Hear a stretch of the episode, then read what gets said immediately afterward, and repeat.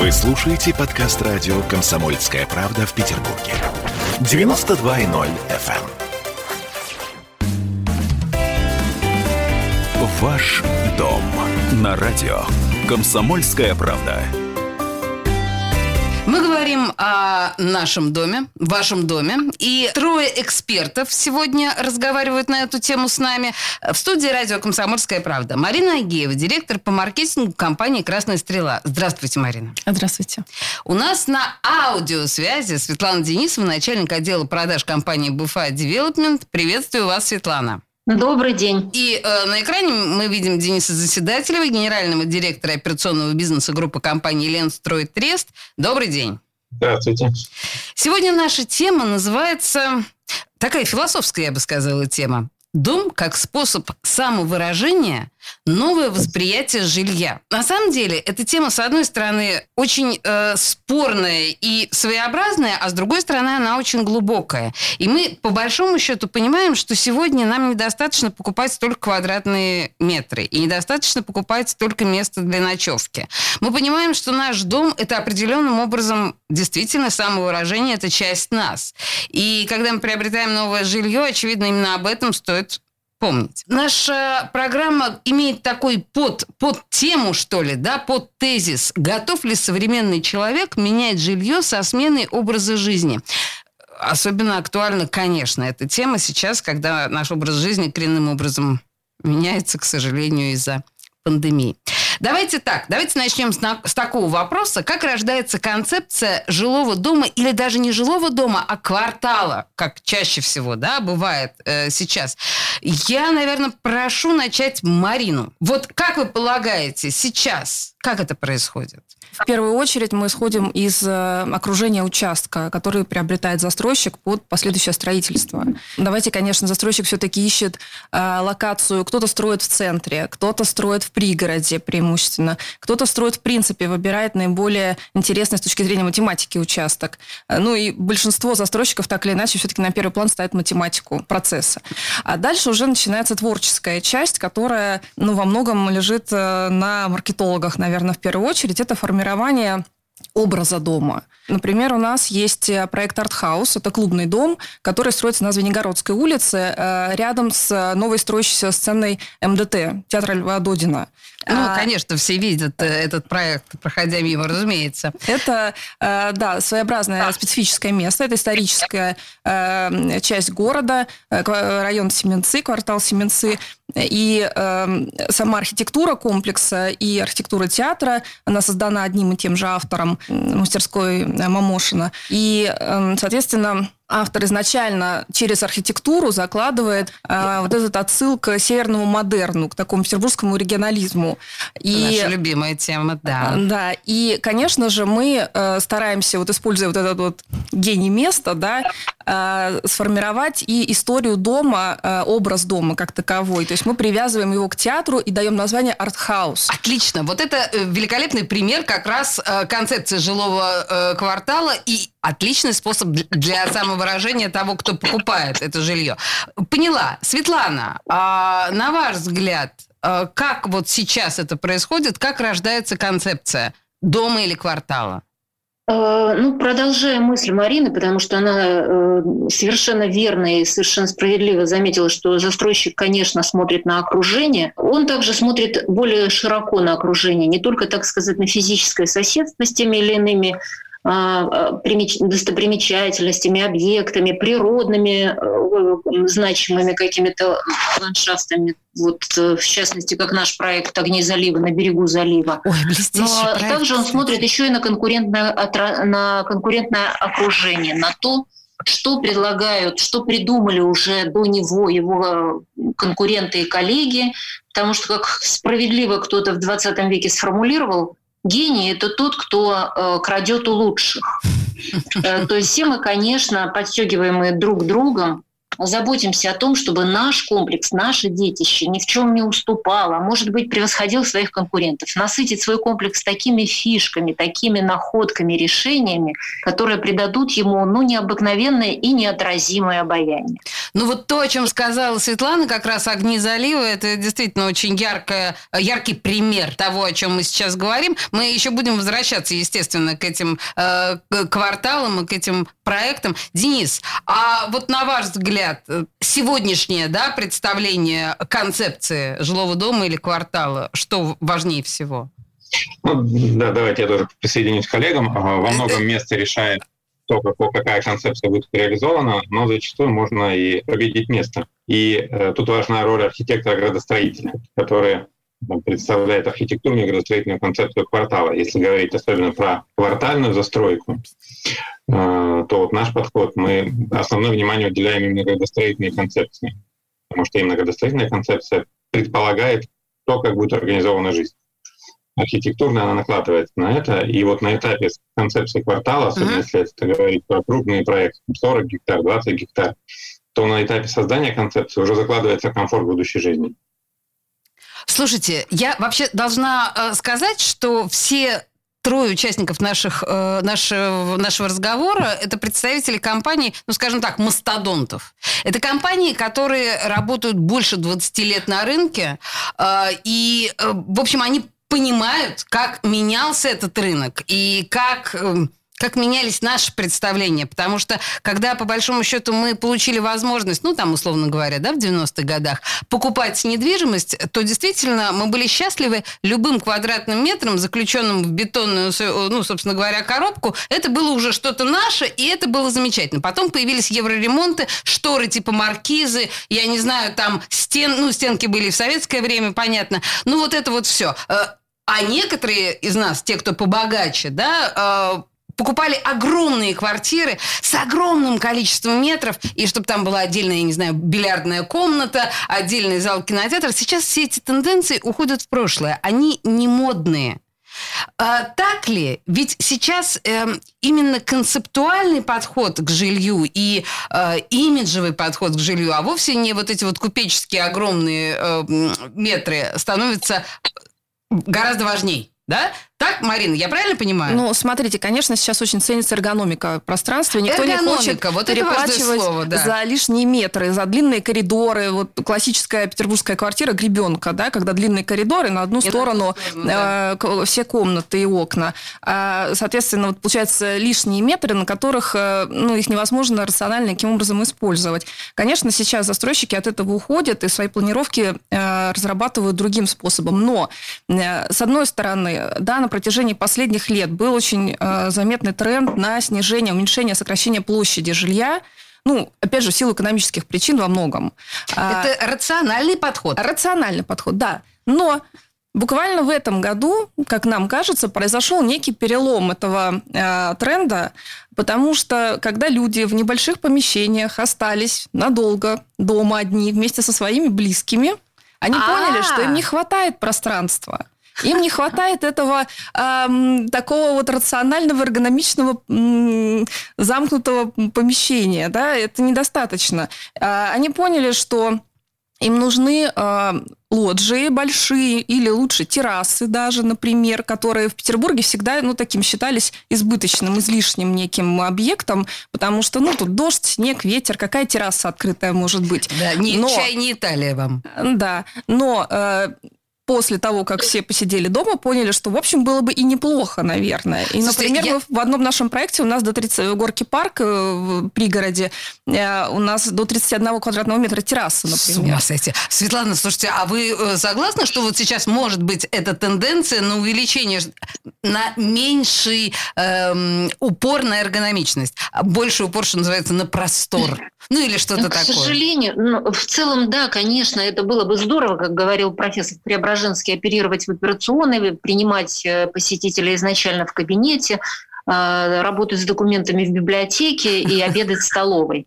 Но к сожалению, уже на протяжении пяти лет доходы населения не растут. И поэтому э, во многом, особенно вот молодая публика, при всем желании видеть иную э, среду городскую, совсем иное качество жизни, которое в их представлении формируется э, окружением, которое явно выходит за пределы квартиры, а, зачастую они склонны заниматься самообманом и называть просторную однокомнатную, в которой большая кухня-гостиная, евро-двушка. На самом деле, опустила нас на землю, да. да. Я, к сожалению, я должна об этом говорить, да. потому что, друзья, ну, надо называть вещи своими именами и отдавать себе отчет в том, что это замечательный, хороший вариант на каком-то этапе жизни, если он решает проблемы этой конкретной семьи. Но такая квартира действительно вот в ситуациях подобных той, что произошло в этом году, очень сложная будет для семьи. Она может сама порождать проблемы, когда не хватает места для личного пространства. Все работают, занимаются, дети занимаются. Светлана, мы сейчас, сейчас вернемся к этой теме, просто у нас кончается время этой части. Я Денису да, да. должна дать слово. Конечно. Денис, э, ваш взгляд на эту историю? так немножко... Знаете, я да. соглашусь с Мариной, что тренд меняется, да, там Понятно, что доходы снижаются, но даже мы там по своим проектам, по продажам этого года видим, что люди э, смещаются в сторону просторных двушек, и э, у нас всегда в проектах было много трехкомнатных квартир, да, и сейчас мы не видим той проблемы, что мы их распродавали уже там, в самом конце, они тоже уходят. Поэтому понятно, что он долгий, да, любое изменение тренда – это годы, но я считаю, что он наметился. Этому и... способствует еще недорогая ипотека. А, ну, да, э, к, к этому, наверное, вернем. Хотя, собственно говоря, да, это такое общее место, по большому счету, сдвинуло э, определенным образом рынок вот этой вот ситуации с ипотекой с ипотекой, продление, да, льготной ипотеки.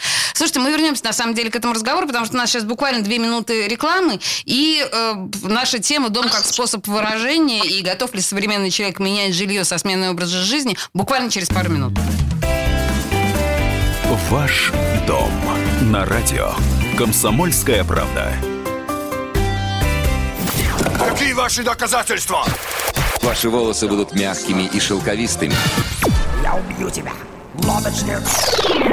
Я сделаю ему предложение, от которого он не сможет отказаться. Ну, за понимание. Я вот думаю, что сила в правде. У кого правда, тот и сильнее.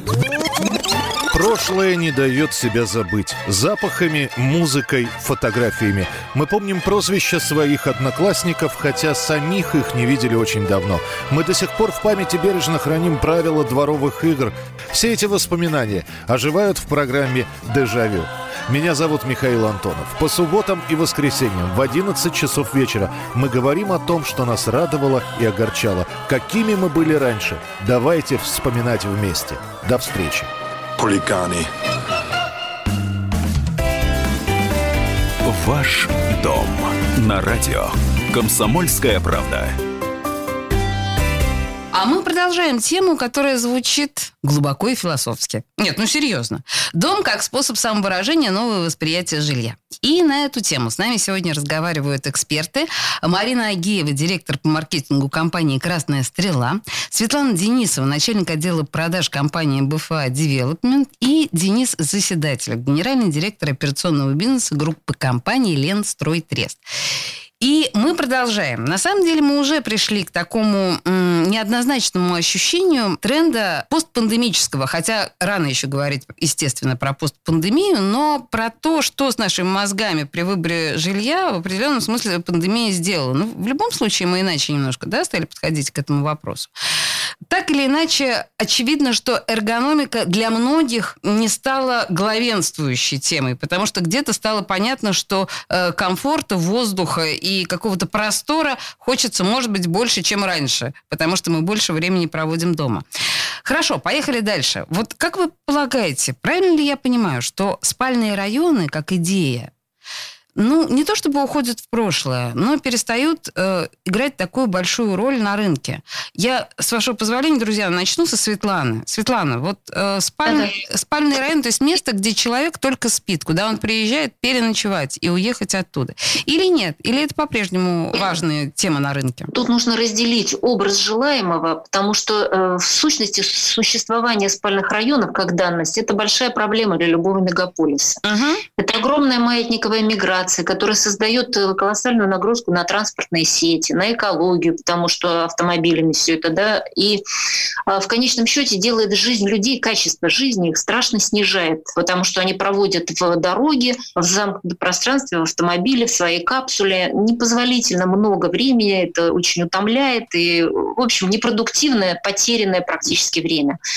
Поэтому, конечно, в целом город Петербург взял тренд на то, чтобы создавать полицентричность, чтобы в каждом маломальски крупном районе или хотя бы в каждом административном районе, как минимум, существовал бы свой некий центр который привлекал бы людей, но вопрос упирается напрямую не только в развлекательные и прочие затеи, да. а главным образом, конечно, в занятость населения, в угу. то, чтобы людям было где работать неподалеку от дома. И, в общем-то, мы видим, что когда город вывалился за свои административные границы, когда он хлынул на прилегающие, как это тогда формулировалось, капустные поля, это породило и социальное напряжение огромное. Поэтому действительно магистральный путь развития нормального, комфортного города, нашего любимого города. Это путь создания центров занятости, центров торговли, развлечения. Одним словом, чтобы человек мог все-таки в зоне досягаемости Светлана, найти это все, такая, на мой взгляд, идеаль и несколько идеализированная картинка. Мне трудно себе это представить, потому что, ну, по большому счету, тогда у нас будут такие микро микрогорода, что называется, на окраине Петербурга. Может быть, нет. Денис, вы э, согласны с тем, что должны должно, ну, понятно, что должно происходить так, как говорит Светлана. Но будет ли так происходить? Ну, это очень сложно происходит, потому что ну, а застройщик самостоятельно такую проблему решить не может. Конечно. Но Светлана абсолютно права в этом плане, потому что такой город э, по размеру Петербург обречен на такой путь.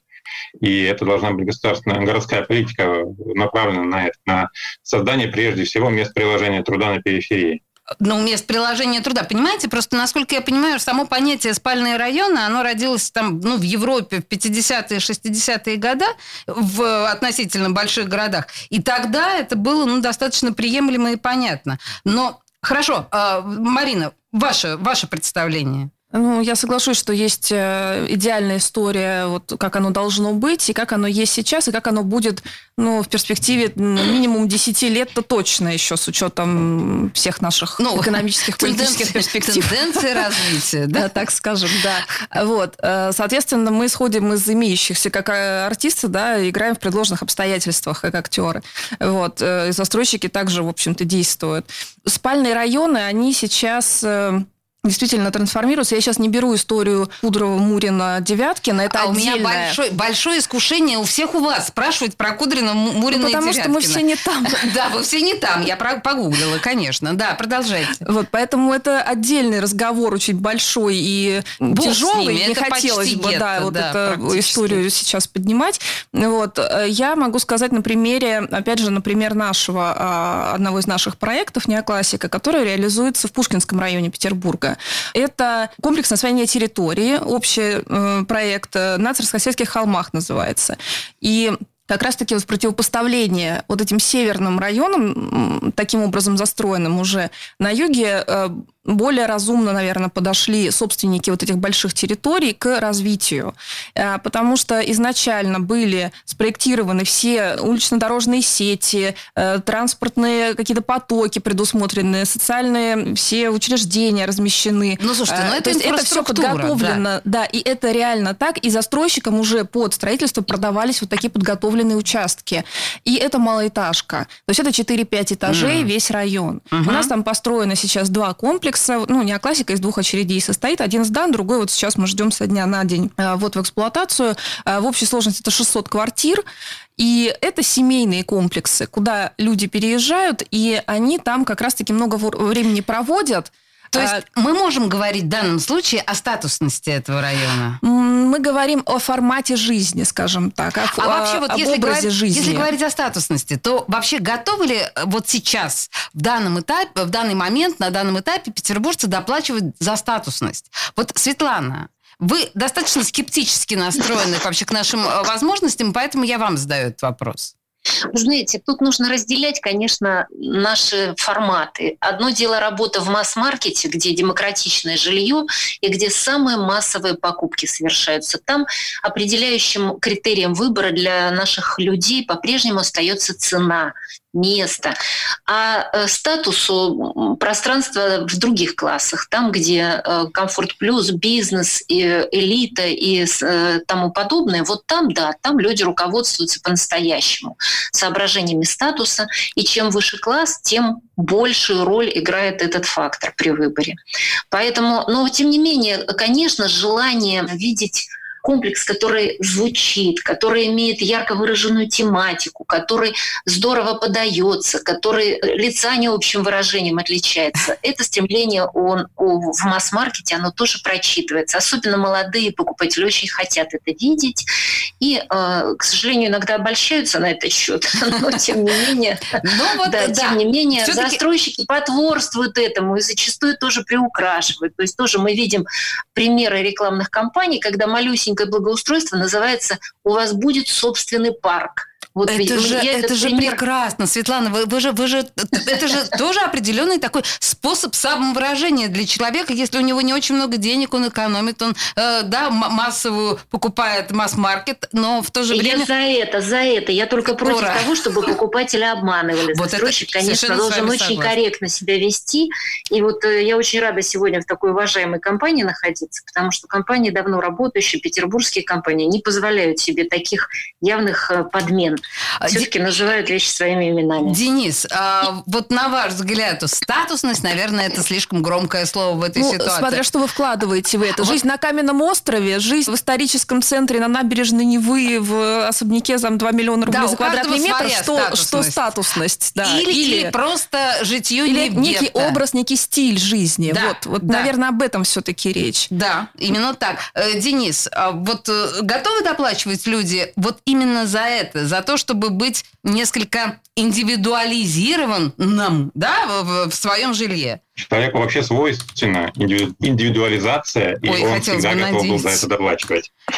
Человеку важно, где он живет. Э, даже если он покупает э, квартиру не бизнес-класс, да, она все равно должна быть чем-то отличаться. Дом должен отличаться. Если дом отличается от соседнего, это уже хорошо. Если тот образ жизни, как правильно говорит Марина, если тот образ жизни, который предусматривается в этом квартале, он отличается от соседнего, за это готовы доплачивать, конечно. Ну да, по большому счету, наверное, это не только а, подтверждение социального статуса, но это действительно вот то самое пресловутое самовыражение, о котором мы сегодня говорим. Да. Слушайте, ну а вот у меня тут такой вопрос есть. Как и кто формирует статусность, престижность жилья? Мне всегда казалось, что потенциальный покупатель у нас на самом деле очень мало времени. А, Прежде всего, конечно, локация формирует статусность. Так, это версия Дениса. Фактор. Марина, ваше представление? Э, образ дома, а, отталкиваясь да, от локации, формирует застройщик. Потому что он может просто продавать квартиры, а может продавать э, стиль и образ жизни. Очень правильно месте. говорят мои коллеги. Так. И я бы еще добавила, что существуют лидеры мнений, общественно значимые фигуры, которые своим отзывом, своим иногда вскользь брошенным замечанием могут духотворить место, придать ему дополнительную привлекательность в глазах у покупателя.